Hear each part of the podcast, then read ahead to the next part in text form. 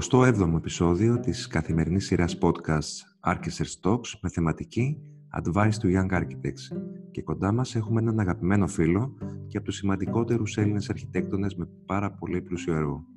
Ο Δημήτρης ήταν αυτός που με έπεισε να ξεκινήσουμε το 2011 ένα νέο ηλεκτρονικό περιοδικό για την αρχιτεκτονική και το design, στο οποίο τα πρώτα χρόνια ήταν συνοδοιπόρος και σύμβουλος έκδοσης. Δημήτρη, σε ευχαριστώ, καθώς το Archisearch ήταν και η αφορμή για όσα ακολούθησαν. Σπούδασε αρχιτεκτονική στην Technische Universität στο Darmstadt και αφού εργάστηκε σε διάφορα γραφεία στη Γερμανία και την Ελλάδα, από το 1989 διατηρεί με την γυναίκα του Λιάνα το γραφείο Ποτηρόπουλος Architects, ενώ παράλληλα αρθρογραφεί και δίνει διαλέξεις. Από το 2015 συμμετέχει στο σχήμα ο γιος τους Ρήγας και το γραφείο μετονομάζεται σε Ποτηρόπουλος and Partners. Έχει διακριθεί επανειλημμένα σε αρχιτεκτονικούς διαγωνισμούς και είναι ιδρυτικό μέλος του Ελληνικού Ινστιτούτου Αρχιτεκτονικής. Το 2009, οι εκδόσεις Ποταμός εξέδωσαν τη μονογραφία «Ποτηρόπουλος Αρχιτέκτονες» με επιλεγμένα έργα του γραφείου της περίοδου 89-2009, το οποίο προλογίζουν οι Ντάνιελ Λίμπεσκιντ και ο Δημήτρης Φιλιππίδης.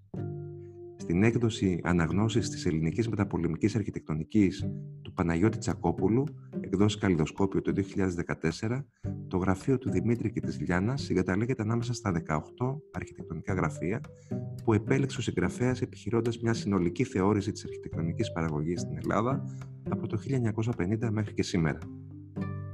Στο έργο του γραφείου περιλαμβάνονται πολλά γνωστά κτίρια και συγκροτήματα όπως η κατοικία Τρίχα στη Φιλοθέη, το κτηριακό συγκρότημα της Ολυμπιακής Αεροπλοείας στο Διεθνές Αεροδρόμιο Αθηνών Ελευθέρω Βενιζέλος, η αποκατάσταση και επανάχρηση του διατηρητικού ξενοδοχείου Grande Albergo delle Rose στη Ρόδο, το συγκρότημα της φέρηση των Ολυμπιακών Αγώνων του 2004 στο ΟΑΚΑ, οι κτηριακές εγκαταστάσεις της Mercedes-Benz Ελλάς στην Αττική Οδό, η Μαρίνα του Φλίσβου και άλλα. Η συζήτηση αυτή γίνεται με αφορμή τα Archisearch Portfolio Reviews, στα οποία συμμετέχει ως reviewer και μέντορας και θα βοηθήσει με την εμπειρία του νέους επαγγελματίες αρχιτέκτονες και designers, οι οποίοι αναζητούν κάποια κατεύθυνση για, για την επαγγελματική τους πορεία ή και τα μεταπτυχιακά τους. Κυρίες και κύριοι, μαζί μας είναι ο Δημήτρης Ποτηρόπουλος. Δημήτρη, καλησπέρα. Καλησπέρα Βασίλη και ευχαριστώ πολύ για την πρόσκληση. Ευχαριστώ.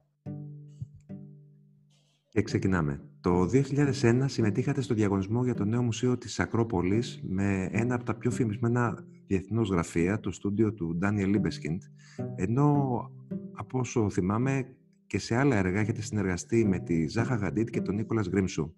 Τι αποκομίσατε από αυτές τις συνεργασίες; Ε, ολοκληρωμένη συνεργασία ήταν με το γραφείο του ε, Daniel Libeskind, που ήταν η συμμετοχή στον αρχιτεκτονικό διαγωνισμό για το Μουσείο της Ακρόπολης, όπου είχαμε πάρει το δεύτερο βραβείο.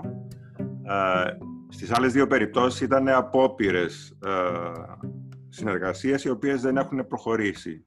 Συγκεκριμένα με το γραφείο Τζάχ Χαντίτ έχουμε υποβάλει φάκελο στη Lambda Development για τα πιθανά έργα ε, που θα προχωρήσουν στο ελληνικό ε, και περιμένουμε να δούμε τι θα γίνει. Άρα είναι συζητήσεις και όχι συνεργασία. Όσον αφορά τώρα τη συνεργασία με το γραφείο του Libeskind, ήταν μια πολύ δημιουργική δουλειά. Την ευχαριστηθήκαμε πραγματικά. Είναι ένας αρχιτέκτονας ε, άλλου ελληνικούς. Δεν έχεις την ευκαιρία κάθε μέρα να συνεργάζεσαι με αυτού του επίπεδου τους αρχιτέκτονες.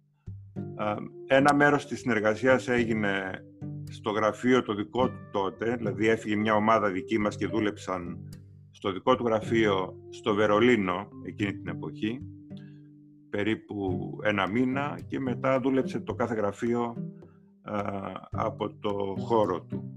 Ήταν συναρπαστική συνεργασία και ήταν ένας άνθρωπος αρκετά απλός, ο οποίος άκουγε, συζήταγε και η ιδέα παρόλο που προφανώς και από σεβασμό και μόνο είχε το πρώτο χέρι αυτός, άκουσε και ενστερνίστηκε και απορρόφησε αρκετές σκέψεις δικές μας. Μια ωραία ανάμνηση.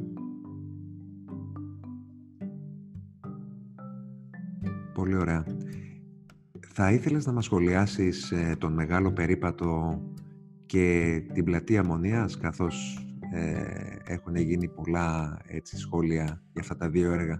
Ποια είναι η γνώμη σου για το νέο έργο του Δήμου Αθηναίων και την έως τώρα παράβλεψη αρχιτεκτονική συμμετοχή στο έργο;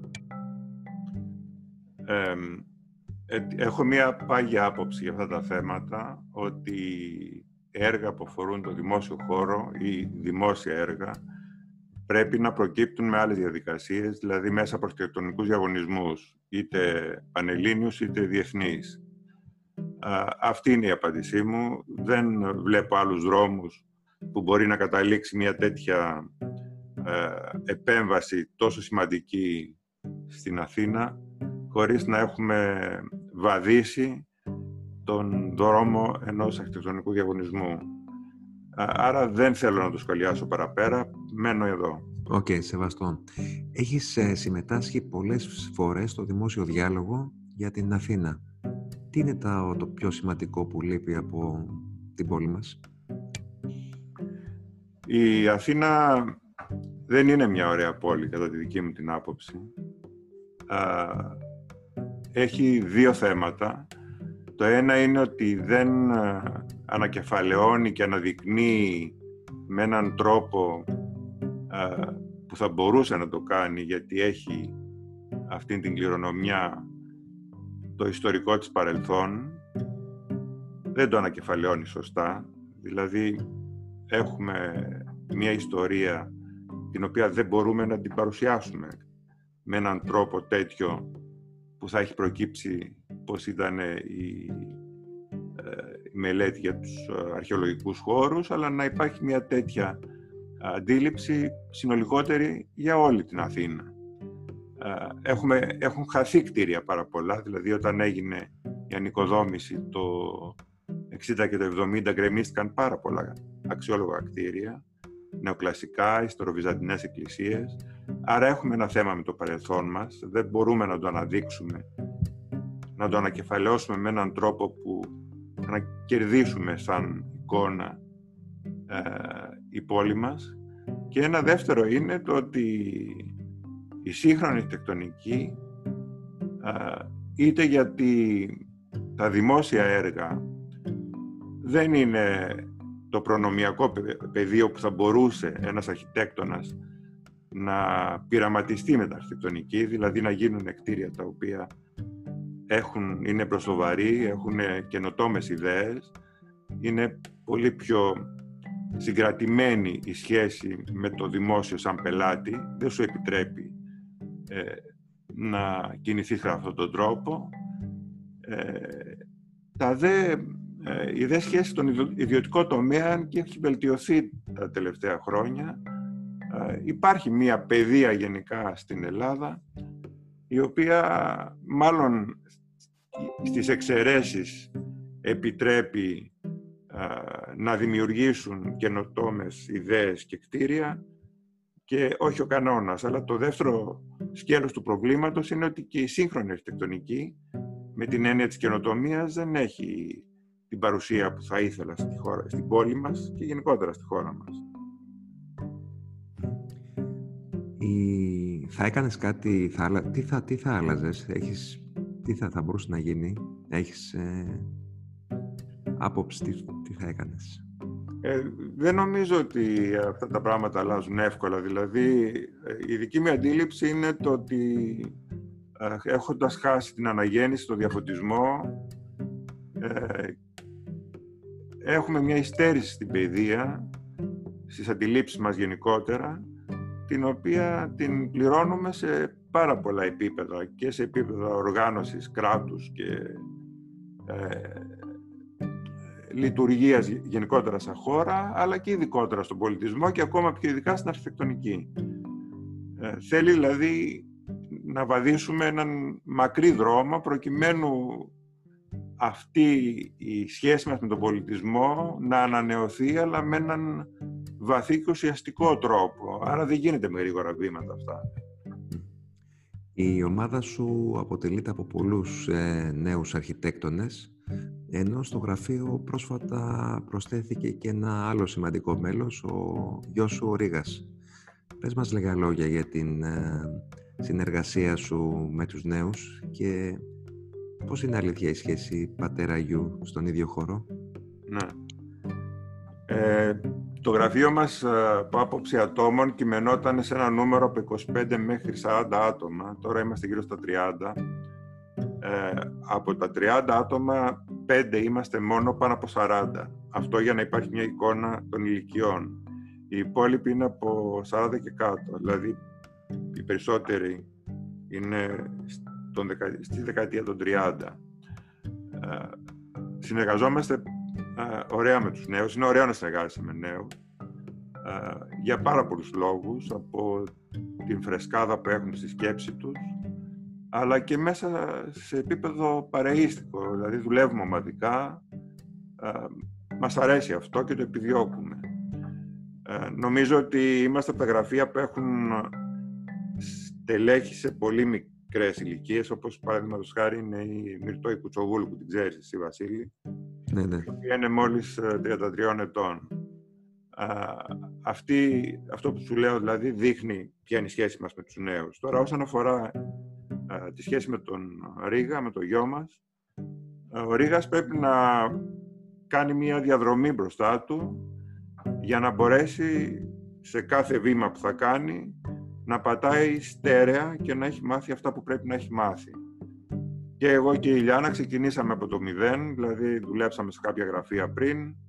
Ανοίξαμε ένα γραφείο το οποίο δεν το πήραμε από τους γονείς μας, το στήσαμε από μηδενική βάση. Άρα αυτού, αυτή τη διαδρομή έχω στο μυαλό μου και αυτή τη διαδρομή ε, δείχνω και προτείνω στο Ρίγα να, να ακολουθήσει. Δεν θεωρώ ότι του κάνει καλό να έρθει στο γραφείο σαν αφεντικό, να το πω ανοιχτά. Πρέπει να περάσει από όλες τις θέσεις, να περάσουν τα χρόνια που θα οριμάσει, θα έχει μάθει και αυτά δεν γίνονται μέσα σε μήνες. Ένας αρχιτέκτονας πρέπει να έχει μια εμπειρία τουλάχιστον 5-6 ετών για να μπορέσει στοιχειοδός να συμμετέχει στη, στη διοίκηση ή στην ομάδα διοίκησης στην ευρύτερη ενός γραφείου και αυτό το δρόμο νομίζω τον έχει κατανοήσει ο Ρήγας και αυτόν ακολουθεί. Πολύ ωραία. Και πώς είναι να δουλεύει όλη η οικογένεια μαζί; Ε, εδώ θα ήθελα να σε ρωτήσω να μου πεις και πόσο σημαντική ήταν στην πορεία σου η συμβολή της συζύγου σου και πάρτερ στο γραφείο της Ελιάνας και πού πιστεύεις ότι στη συμπληρώνει; Ναι. Καταρχήν αυτό το γραφείο στήθηκε από μένα και από τη Λιάνα. Δηλαδή δεν στήθηκε από μένα, είμαστε δύο αυτοί που το στήσαμε και το προχωρήσαμε η σχέση μας μέσα στο γραφείο είναι σε έναν αρκετό σημαντικό βαθμό ε, συμπληρωματική. Ε, η Λιάννα είναι ε, πάρα πολύ της λεπτομέρειας. Εγώ είμαι και της λεπτομέρειας και του δάσους, αλλά μάλλον αποδίδω καλύτερα στην μεγάλη εικόνα, δηλαδή να μπορώ να παρακολουθώ τα πράγματα από πιο μακριά και συνολικά. Οπότε, σε αυτό το σημείο υπάρχει μία συμπλήρωση του ενός προς τον άλλον. Ε, στην αρχιτεκτονική, τώρα αυτό είναι μια γενικότερη συζήτηση που δεν έχει να κάνει με το, την αρχιτεκτονική σύνθεση, με το design, έχει να κάνει με τη γενικότερη λειτουργία του γραφείου. Όσον αφορά το αρχιτεκτονικό design πια, ε, ο καθένας χρεώνεται ένα έργο ε, τα μοιράζουμε τα έργα. Παρ' όλα αυτά υπάρχει πολύ στενή συνεργασία των δυο μας κατά τη διάρκεια της σύνθεσης, που σημαίνει ότι η ιδέα κάθε έργου έχει την, ε, ε, περιέχει τη σκέψη και των δυο μας, αλλά και όχι μόνο των δυο μας, και της Μυρτός, με την οποία συζητάμε πολύ, πολύ και προτείνει ιδέες. Άρα υπάρχει μία ζήμωση το θέμα της αρχιτεκτονικής σύνθεσης και αυτή είναι η διαδικασία. Για λόγους ε, ευνόητους είχαμε συμφωνία από τη Λιάνα, με τη Λιάνα από την αρχή ότι θα υπάρχει μία δικλίδα ασφαλείας, ότι αν κολλάμε θα επικρατεί η δική μου η άποψη και αυτό έπρεπε να γίνει, αλλιώς δεν θα μπορούσαμε να βγάλουμε άκρη, αλλά δεν χρειάστηκε αυτό ποτέ να λειτουργήσει στην πράξη. Ε, είναι μια ζήμωση η σύνθεση και η θεωρητική συζήτηση δηλαδή που προηγείται του design αλλά και η φάση του σχεδιασμού που προκύπτει από αυτά τα άτομα που σου είπα. Και τα πάμε καλά. Ποιες ήταν οι... Υπήρξαν μάλλον κάποιες ξεχωριστές επιρροές στην ε, αρχή της ε, καριέρας σου; Οι επιρροές που είχα εγώ και θα σου πω και της Λιάννας αντίστοιχα ήταν κυρίως ε, από δύο καθηγητές μου που είχα στη Γερμανία. Του ενός στο γραφείο δούλεψα κιόλας.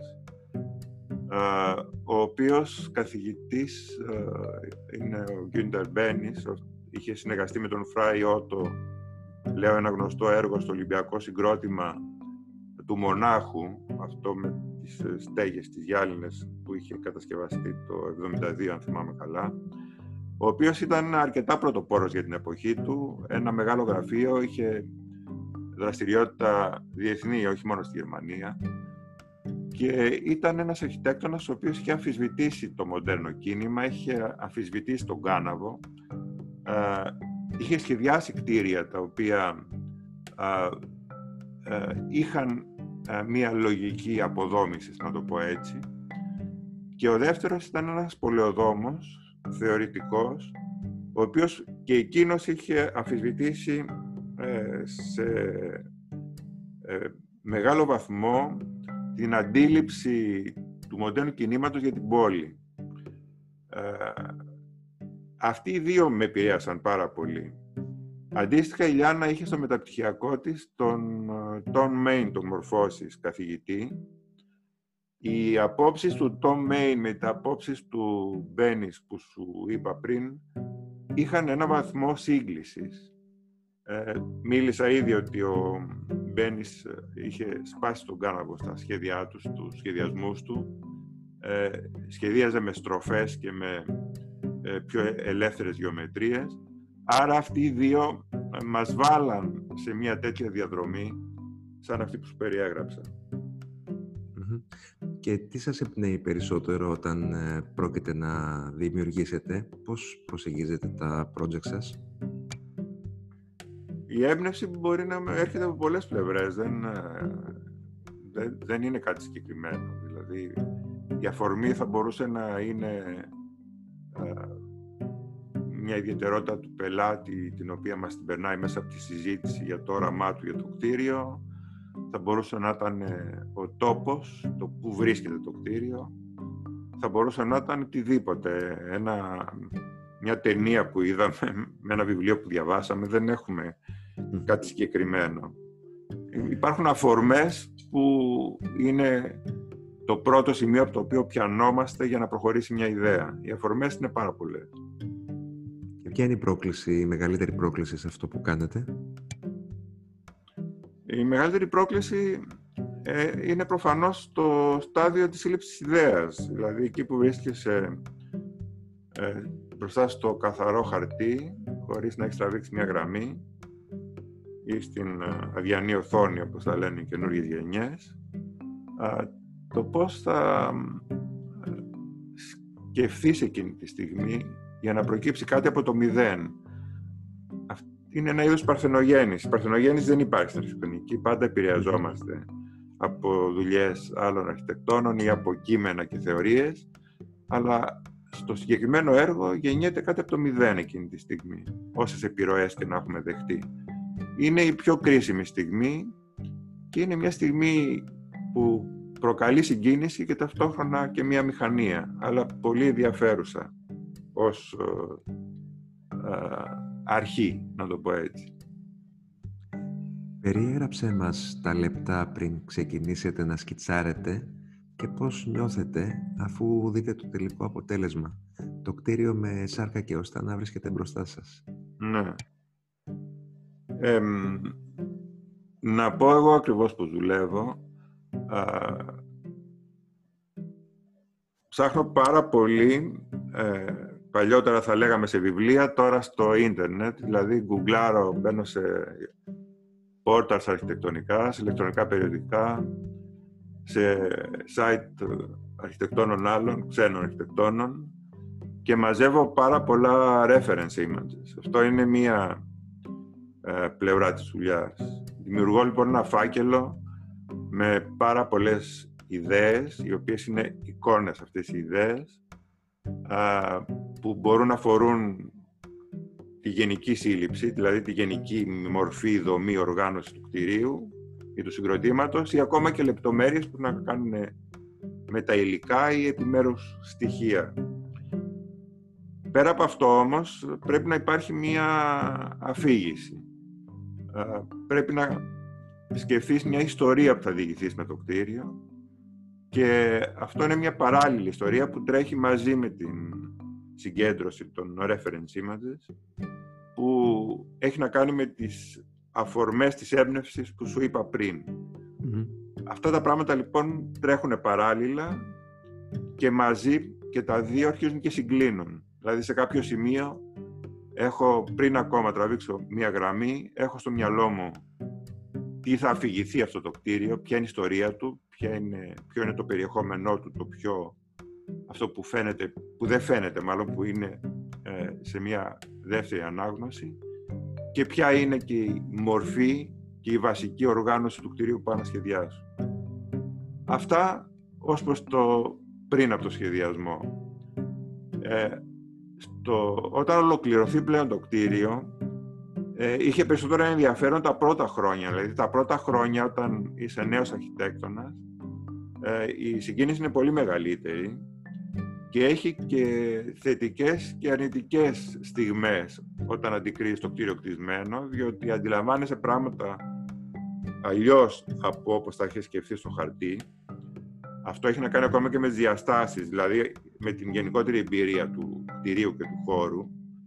Ε, έχουμε βρεθεί δηλαδή προεκπλήξεως χώρους τους οποίους θεωρούσαμε ότι ε, δίνουν μια συγκεκριμένη εμπειρία να εισπράττεις άλλη εμπειρία στον κτισμένο πια πραγματικό χώρο αλλά και το αντίθετο, χώρους στους οποίους θεωρούσαμε ή κτίρια τα οποία τα θεωρούσαμε ε, ότι συνομιλούν διαφορετικά με τον παρατηρητή που ε, σε αυτή την περίπτωση είμαστε εμείς οι ίδιοι που βλέπαμε το κρύο μόλις έχει ολοκληρωθεί, να μας δίνουν κάτι περισσότερο από αυτό που περιμέναμε. Με τα χρόνια αυτό ε, αμβλύνεται, δηλαδή η συγκέντρωση με περισσότερης εμπειρίας ε, οδηγεί σε ένα σημείο που πια περιμένεις ε, ότι αυτό που σχεδίασες θα είναι αυτό που θα δεις και χτισμένο, το οποίο ενισχύεται ακόμα περισσότερο με τη δουλειά που γίνεται με τα renders. Στην ουσία το κτίριο το έχεις δει δηλαδή ήδη πριν χτιστεί. Και τώρα με το virtual reality, έτσι, φαντάζομαι. Ακριβώς, ναι, ναι. Ποιο ήταν το πιο απαιτητικό project που σχεδιάσατε; Ε, είναι πάνω από ένα. Ε, δεν μπορώ να πω ότι μόνο ένα. Ε, εάν όμως με ρωτήσεις και πρέπει να απαντήσω, αυτή τη στιγμή σχεδιάζουμε ένα κτίριο, ένα συγκρότημα μάλλον, για μια μεγάλη ελληνική φαρμακευτική εταιρεία που είναι εδώ στην Αττική. Βρισκόμαστε στο στάδιο της ολοκλήρωσης της μελέτης εφαρμογής. Ο πελάτης μας άφησε ε, να προχωρήσουμε ένα σχεδιασμό τον οποίο μας απελευθέρωσε στην ουσία, έναν σχεδιασμό που ονειρευτήκαμε. Άρα μπορέσαμε να σχεδιάσουμε κάτι αρκετά προχωρημένο και γενοτόμο και ταυτόχρονα επειδή ήταν πολύπλοκη η λειτουργία του και λόγω λειτουργίας και λόγω μορφής ήταν ένα και είναι ένα κτίριο με πάρα πολύ ψηλές απαιτήσεις σε επίπεδο ε, design και σε επίπεδο τεχνικό και θα έλεγα ότι ίσως είναι και το πιο απαιτητικό από όλα που έχουμε συναντήσει μέχρι σήμερα. Ποια εξέλιξη θα θέλατε να δείτε στον αρχιτεκτονικό σχεδιασμό τα επόμενα χρόνια; Στην Ελλάδα γενικότερα. Γενικότερα.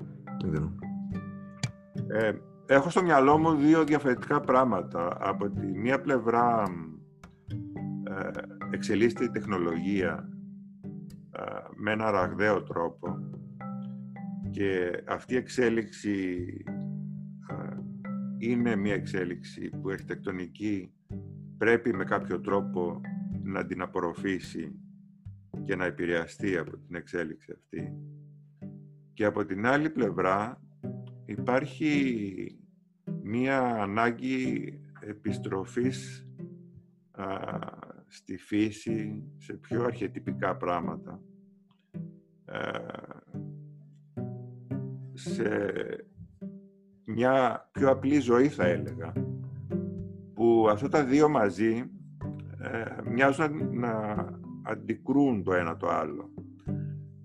Πάντως στο μυαλό μου έχω και τα δύο. Και νομίζω ότι θα οδηγηθεί λίγο πολύ η συζήτηση για την αρχιτεκτονική, αν και ήδη έχει αρχίσει, προς ένα τέτοιο, μια τέτοια κατεύθυνση, όπου θα πρέπει με κάποιο τρόπο να συνδυαστούν και η εξέλιξη της επιστήμης και της τεχνολογίας και όπως αυτή την αντιλαμβάνεται αρχιτεκτονική και η επιστροφή σε πιο αρχιτυπικά, πιο λιτά, πιο ε, βασικά στοιχεία της αρχιτεκτονικής που όμως δεν έχω τον τρόπο και δεν ξέρω να απαντήσω πώς θα γίνει. Νομίζω όμως ότι υπάρχουν και δύο ανάγκες αυτές να συνδυαστούν στο μελλοντικό σχεδιασμό. Μίλησέ μας ε, λίγο για τη συνεργασία σας με την ε, ΤΕΜΕΣ και την επόμενη μέρα στον τουρισμό. Με την ΤΕΜΕΣ έχουμε αρκετά χρόνια συνεργασία, ξεκινώντας από έναν αρχιτεκτονικό διαγωνισμό που είχε ε, κάνει για, τις, για την περιοχή με τις βίλες στο Κώστα Ναβαρίνο. Είναι μια συνεργασία που πάει πολύ καλά. είναι ένας πελάτης που ξέρει τι θέλει και είναι πάρα πολύ οργανωμένος, που αυτό βοηθάει τους αρχιτέκτονες να κάνουν σωστά τη δουλειά τους και από τη δική μας πλευρά α, μας βοηθάει αυτό να αποδώσουμε ε, στον σχεδιασμό, να τον βοηθήσουμε τον πελάτη σε αυτά που θέλει. Έχουμε σχεδιάσει μέχρι στιγμής τρεις τύπους κατοικιών. Τώρα σχεδιάζουμε έναν τέταρτο έχει σχεδιαστεί και ένας πέμπτος, αλλά όχι ως τύπος, ως μοναδιαία πρόταση. Και από αυτούς τους τρεις τύπους που έχουμε σχεδιάσει, οι δύο έχουν αποσπάσει και διεθνή βραβεία. Άρα θα έλεγα ότι είναι μια συνεργασία που πάει πάρα πολύ καλά και την χαιρόμαστε. Και ήρθε η ώρα να περάσουμε στις ερωτήσεις και τις απορίες των ε, νέων αρχιτεκτόνων οι οποίοι συμμετέχουν στα ArchiSearch Portfolio Reviews στα πλαίσια των ArchiSearch Career Days, μιας πρωτοβουλίας που ξεκίνησε φέτος και ελπίζουμε να γίνει θεσμός. Ε, εδώ μας ρωτάνε ποιο είναι το πιο δυνατό στοιχείο σε μια αίτηση για δουλειά στον κλάδο και ποια κατά τη γνώμη σας τα βασικά χαρακτηριστικά που θα πρέπει να έχει μια αίτηση εργασίας σε αρχιτεκτονικό γραφείο πέρα από το πορτφόλιο και το βιογραφικό; Ε, τώρα επειδή τρέχει αυτή η διαδικασία, άρα και εγώ βρίσκομαι σε ε, συζητήσεις τέτοιες με νέους συναδέλφους, άρα έχω μπει στο κλίμα, έχω δεχτεί τέτοιες ερωτήσεις, έχω δώσει απαντήσεις. Αυτό που τους λέω είναι ότι εξαρτάται σε ποιο γραφείο απευθύνονται, σε ποια γραφεία απευθύνονται. Το κάθε αρχιτεκτονικό γραφείο δεν έχει ε, ίδιο τρόπο αντιμετώπισης αρχιτεκτονικής, δεν έχει ίδια αντίληψη λειτουργίας, ε, δεν έχει ίδιες απόψεις για την αρχιτεκτονική. Ε, άρα μπορώ να απαντήσω για το δικό μας γραφείο. Επειδή τις προσλήψεις κάνω εγώ, ε, ένα πρώτο πράγμα που με επηρεάζει είναι η γενικότερη αισθητική του CV και του portfolio, αλλά βέβαια δεν είναι το ουσιαστικό αυτό. Αν στείλουν όμως ένα mail όπου το portfolio και το CV τους είναι συνημένα χωρίς κανένα κείμενο, δηλαδή να μην συνοδεύεται με ένα κείμενο στοιχειώδες στο email που να αναφέρεται προς το γραφείο, αυτό το email δεν θα το κοιτάξω καν. Ε, δεν μπαίνω μέσα καν να δω το portfolio και το CV, γιατί θεωρώ ότι δεν σέβεται καταρχήν τον εαυτό του, αλλά και το γραφείο στο οποίο απευθύνεται. Από εκεί και πέρα κοιτάω την αισθητική τους. Δηλαδή, αν ε, δω ότι είναι ε, το γραφιστικό κομμάτι, να το πω έτσι, και του portfolio και του ε, CV ε, πρόχειρο, αντιαισθητικό, με επηρεάζει αρνητικά. Αν ξεπεράσουμε αυτά τα πρώτα δύο βήματα, κοιτάω τις σπουδές κατευθείαν, δηλαδή σε ποιο πανεπιστήμιο έχει δουλέψει αν έχει κάνει master, δηλαδή το μεταπτυχιακό το θεωρώ εκ των όνου κάνευ, άρα κοιτάω αν έχει κάνει μάστερ και σε ποια σχολή έχει κάνει μάστερ.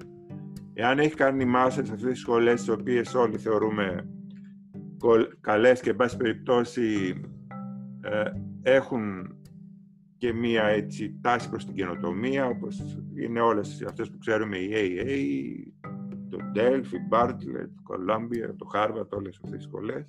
Με επηρεάζει, ε, στέκομαι δηλαδή και το κοιτάω πιο προσεκτικά και επίσης σε ποια γραφεία ε, έχει δουλέψει.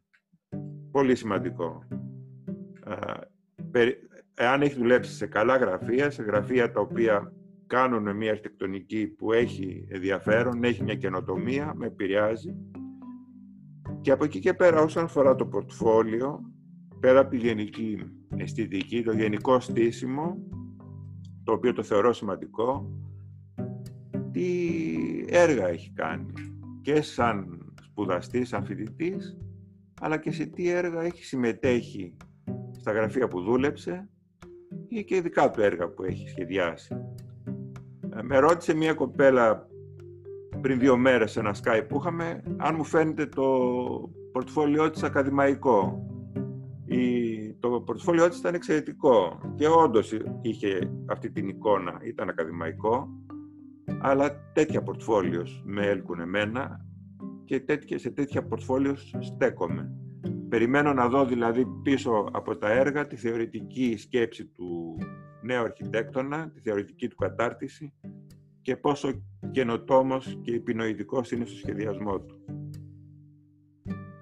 Ε, εκτιμάς ε, χειροποίητες αναπαραστάσεις, σκίτσα, προοπτικά και μη κολάζ, μικτές τεχνικές ε, που φανερώνουν την πορεία και τον τρόπο δουλειάς ε, όταν αυτά εντάσσονται στο πορτφόλιο; Ε, η παρουσίαση είναι ένα θέμα, ε, γιατί αυτά όλα που μου λες περισσότερο έχουν να κάνουν με την παρουσίαση.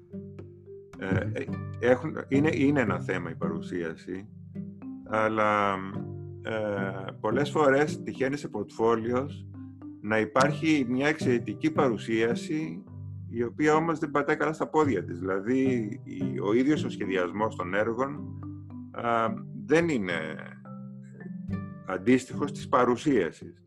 Δηλαδή, αν κάποιος μη έμπειρος ή μη αρχιτέκτον δει την παρουσίαση, μπορεί να ενθουσιαστεί από αυτό που βλέπει. Αλλά αν προσπαθήσεις ή δεις την ουσία του σχεδιασμού, η παρουσίαση θολώνει το αποτέλεσμα, το οποίο δεν είναι ιδιαίτερα καλό. Άρα δεν είναι το κολάζ ή οι τρόποι της παρουσίασης στους οποίους θα σταθώ. Θα σταθώ στα 3D, στα 3D της ιδέας παραδείγματος χάρη, που είναι ε, πρωτόλια 3D, που δείχνουν τη διαδικασία, πώς ξεκινάς από κάτι βασικό, μια βασική δομή, μια βασική χειρονομία και πώς αυτή εξελίσσεται τρισδιάστατα με επάλληλα renders, όχι φωτορεαλιστικά, μιλάω ε, σαν να έχεις μια πλαστελίνη την οποία τη χειρίζεσαι και αυτό να παρουσιάζεται σαν ένα ογκοπλαστικό render μέχρι το κτίριο να πάρει την τελική του εικόνα. Βλέποντας το κτίριο και από μέσα και απ' έξω. Δηλαδή, όχι μόνο εξωτερικά το αποτέλεσμα, αλλά και την εσωτερική του δομή και λογική. Εκεί στέκομαι και όχι σε παρουσιάσεις σαν αυτές που μου περιεγραψες Και στην συνέντευξη, Δημήτρη, τι, τι προσέχεις; Ε, ε προσπαθώ να καταλάβω ε, όσο και να φαίνεται περίεργο, καταρχήν το χαρακτήρα του. Ε, νομίζω ότι παίζει πάρα πολύ μεγάλο ρόλο να συνεργάζεστε με καλούς χαρακτήρες. Και αυτό το λένε και οι συνεργάτες μας εδώ και χρόνια, ότι όχι καλοί χαρακτήρες δεν στέκονται στο γραφείο, αποβάλλονται από όλους τους υπόλοιπους. Αυτό είναι ένα από όλα. Ε, όσον αφορά την ουσία της ε, συνέντευξης, λίγο πολύ βασίζεται σε όλα αυτά που σου έχω περιγράψει μέχρι στιγμής. Ε, νομίζω ότι περιέγραψα για το CV και ότι περιέγραψα για το portfolio. Αντιλαμβάνεσαι ότι μπορώ, μπορεί όλα αυτά να τα θέτω ως ερωτήσεις και ως μια συζήτηση που εξελίσσεται μέσα στην ε, συνέντευξη. Όμως, επιπλέον προσπαθώ να καταλάβω αν αυτά που παρουσιάζω στο CV και στο portfolio είναι ειλικρινή. Δηλαδή, αν δεις έναν αρχιτέκτονα ο οποίος έχει τύχει να δουλέψει κάποιο διάστημα σε ένα γνωστό γραφείο, παραδείγματος χάρη στους MVRDV, και δεν διευκρινίζει ποια ήταν η δική του συμμετοχή, το, το οποίο δεν είναι σωστό, διότι όταν έχεις έναν αρχιτέκτονα μπροστά σου 29 χρονών και παρουσιάζει ένα ουρανοξύστη στον MVDV, καταλαβαίνεις ότι προφανώς η συμμετοχή του ε, ήταν ε, πολύ ε, περιορισμένη, άρα οφείλουν να το σημειώνουν για να είναι ειλικρινείς με τον εαυτό τους, αλλά και με τον αρχιτέκτονα με τον οποίο μιλούν και θέλουν να πάνε στο γραφείο του. Προσπαθώ να καταλάβω αν αυτά που δείχνουν είναι πραγματικότητα ή δεν είναι. Εάν είναι δηλαδή ειλικρινείς στα στοιχεία που δίνουν και ένα τελευταίο που κοιτάω είναι την ε, ευφυΐα τους, την ευστροφία τους. Είναι σημαντικό να συνεργάζεσαι με ανθρώπους που σκέφτονται γρήγορα, που έχουν εξυπνάδα και μπορούν να κόβουν δρόμο στις ε, συνεννοήσεις. Δηλαδή να μην χρειάζεται να ανταλλάσσονται πάρα πολλές κουβέντες για να προχωράει η δουλειά. Αυτά. Πολύ σωστά. Μπορώ να μάθω περισσότερα και να εξελιχθώ σε ένα μικρό ή σε ένα μεγάλο γραφείο; Τι λες; Ε, αυτό δεν μπορώ να είμαι απόλυτος. Νομίζω ότι το κάθε γραφείο έχει τα δικά του χαρακτηριστικά. Εμείς που θεωρούμαστε από τα μεγάλα γραφεία στην Ελλάδα, οι αρχιτέκτονες έχουν άμεση επαφή και με μένα και με τη Λιάννα. Δηλαδή μπορεί να είναι καινούριος αρχιτέκτονας, αλλά στις συζητήσεις για το project όταν μαζεύεται η ομάδα και συζητάει είτε με μένα είτε με τη Λιάννα και με τους δυο μας, μπορεί να μιλήσει, να πει τις σκέψεις του κλπ. Που θεωρητικά σε ένα μεγάλο γραφείο δεν μπορείς εύκολα να μιλήσεις με τους partners, έτσι. Υπάρχουν οι senior architects πάνω από σένα, οι project managers, οι διευθυντές. Ε, αν είναι ένα γραφείο λοιπόν που δουλεύει σαν το δικό μας γραφείο, δεν βλέπω ότι θα πάρει περισσότερο από ένα μικρό γραφείο, γιατί μπορεί να μιλήσει απευθείας με εμάς τους ίδιους. Αν είναι ένα γραφείο που δεν ε, μπορέσει να φτάσει να μιλάει και να συνεργάζεται κατά κάποιο τρόπο με τον partner, τότε θα πρέπει να φροντίσει να περάσει και από ένα μικρότερο γραφείο, όπου θα έχει αυτή την ευκαιρία, διότι νομίζω αυτή είναι η ειδοποιώς διαφορά. Αυτό ήθελα να πω.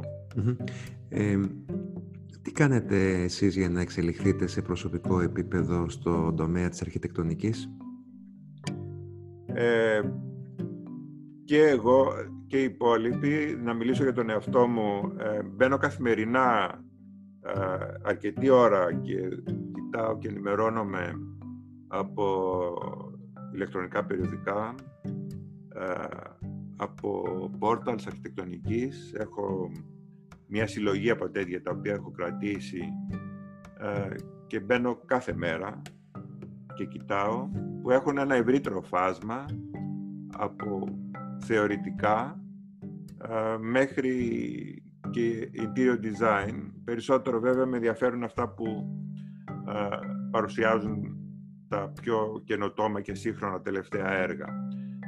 Αυτή η διαδικασία είναι νομίζω για μένα τουλάχιστον ο κύριος τρόπος να μπορώ να είμαι συνεχώς ενημερωμένος του τι γίνεται στην αρχιτεκτονική διεθνώς αυτή τη στιγμή και την ίδια κάνουν και οι υπόλοιποι λίγο πολύ. Ε, υπάρχει κατάλληλη στιγμή για έναν αρχιτέκτονα να ξεκινήσει τη δική του, το δικό του γραφείο; Ε, καταρχήν ε, πιστεύω ότι είναι λάθος να ξεκινάει κάποιος το γραφείο του αμέσως μόλις τελειώσει το τις σπουδές του. Όπως θεωρώ ότι δεν, είναι, δεν θα τον βοηθήσει να σταματήσει τις σπουδές του, α, ιδίως αν έχει σπουδάσει στην Ελλάδα, στο πτυχίο και να μην κάνει ένα μεταπτυχιακό σε κάποια καλή σχολή του εξωτερικού. το θεωρώ δηλαδή το μάστερ, τουλάχιστον ένα μάστερ εκ των όνου κάνευ. άρα και την εμπειρία πια, την πρακτική που εισπράττει δουλεύοντας ε, σε ένα ή σε περισσότερα από ένα γραφεία πριν ανοίξει το γραφείο του ε, τη θεωρώ απαραίτητη για τον ίδιο και αυτόν τον χρόνο μπορώ να τον ε, εκτιμήσω γύρω στα 5 με 6 χρόνια. Εάν έχεις αυτή την εμπειρία, νομίζω ότι έχεις και την αρχιτεκτονική οριμότητα, αλλά και την οριμότητα σαν μάνατζερ, σαν αυτός που θα στήσει το γραφείο, να μπορέσει να προχωρήσει το δικό σου γραφείο από εκεί πέρα. Φτάσαμε στην τελευταία μας ερώτηση, Δημήτρη.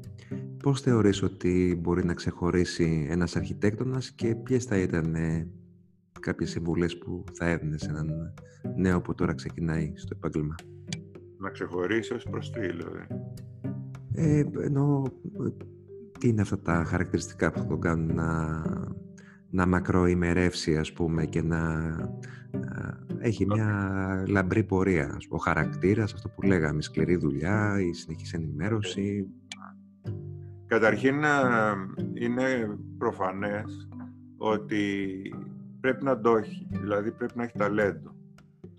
Οι αρχιτέκτονες δεν παραδεχόμαστε εύκολα ε, αν έχουμε ή δεν έχουμε ταλέντο. Ε, αυτή είναι μια εσωτερική συζήτηση που πρέπει να την κάνει κανείς με τον εαυτό του και όσο πιο ειλικρινής είναι, τόσο περισσότερο θα τον βοηθήσει στην καριέρα του.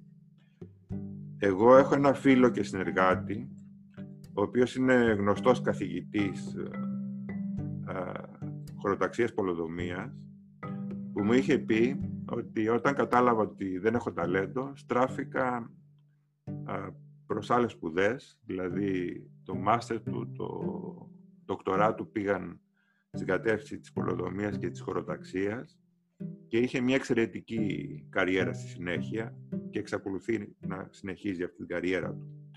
Άρα, εάν θέλει να ακολουθήσει κανείς την αρχιτεκτονική σύνθεση, ε, πρέπει να έχει ένα ταλέντο ή αλλιώς πρέπει να ε, προσεγγίσει την αρχιτεκτονική με άλλο τρόπο.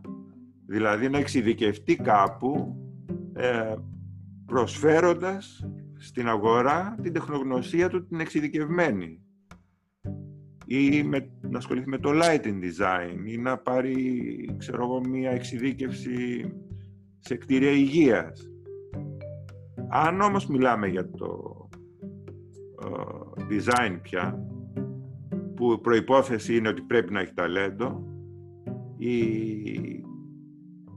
ο δρόμος από εκεί και πέρα έχει να κάνει με το πόσο πάθος έχει ή δεν έχει. Δηλαδή θα πρέπει να δουλέψει πάρα πολύ, όχι επειδή θα πρέπει, επειδή οι αντίστοιχοι σαν και αυτόν θα δουλεύουν πάρα πολύ, όχι γιατί πρέπει, αλλά γιατί είναι η ζωή τους. Δηλαδή ταυτίζεται πλέον το ενδιαφέρον τους και το χόμπι τους με το επάγγελμα και με τη ζωή τους.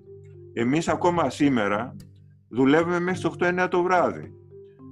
Ε, έχουμε δουλέψει και δουλεύουμε άπειρες ώρες, αλλά αυτό το πράγμα δεν μας ε, πιέζει, δεν μας στενοχωρεί, μας χαιρόμαστε με τη δουλειά.